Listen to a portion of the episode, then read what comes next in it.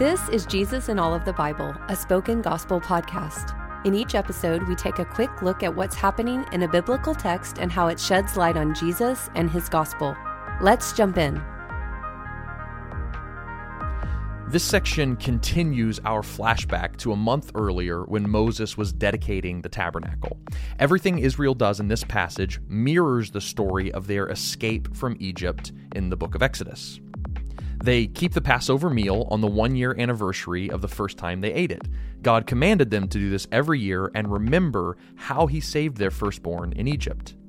Next, we read about the cloud of God's presence that covered the tabernacle. When the cloud lifted, they traveled. When it rested, they set up camp.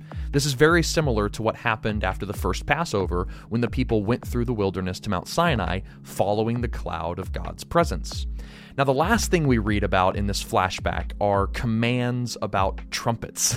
trumpets were to be used to signal different events and marching orders. This also reminds us of the Exodus story because after Passover and after following the cloud, God's presence came down on Mount Sinai with the sound of loud trumpet blasts. But why all these similarities with the book of Exodus? Well, we need to remember that just before the book of Numbers began, Israel broke God's covenant by building an idol. You remember that famous golden calf. And God punished them, and it looked like all was lost. However, God renewed his covenant to Israel. The tabernacle was built, and that catches us up to where we are now. So the question is what's the status of the relationship between God and Israel? Like, are they okay? It's almost as if God is saying, I saved you then, I'll save you now. I saved you in the Exodus, and I will save you again. And this is great news for us today because we have sinned to the point of wondering what's the status of my relationship with God? And like he did with Israel, God points us back to how he saved us before in order to remind us of how he saves us now. But we don't just remember the exodus from Egypt, we remember the new and better exodus we have been given in the death, burial, and resurrection of Jesus. And by rehearsing and remembering the story of how Jesus saves us, we are comforted by the fact that God is still with us, even amidst our worst sins.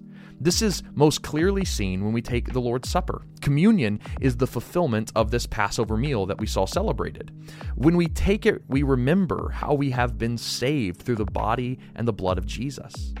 So, if you are in a season of doubt, if you are wondering how God could possibly still love you, remember that He died for you on the cross. And the God who was faithful to you then is still faithful to you today. So I pray that the Holy Spirit would open your eyes to see the lengths to which God goes to remind us of His covenant faithfulness. And as you remind yourself of the gospel, I pray that you would see Jesus as the full, final, and faithful keeper of that covenant. Thank you for listening to Jesus in All of the Bible. This podcast is created by Spoken Gospel, and you've been hearing from David Bowden. Spoken Gospel is a nonprofit ministry dedicated to speaking the gospel out of every corner of Scripture. To learn more about our mission and to view all of our free resources, visit spokengospel.com.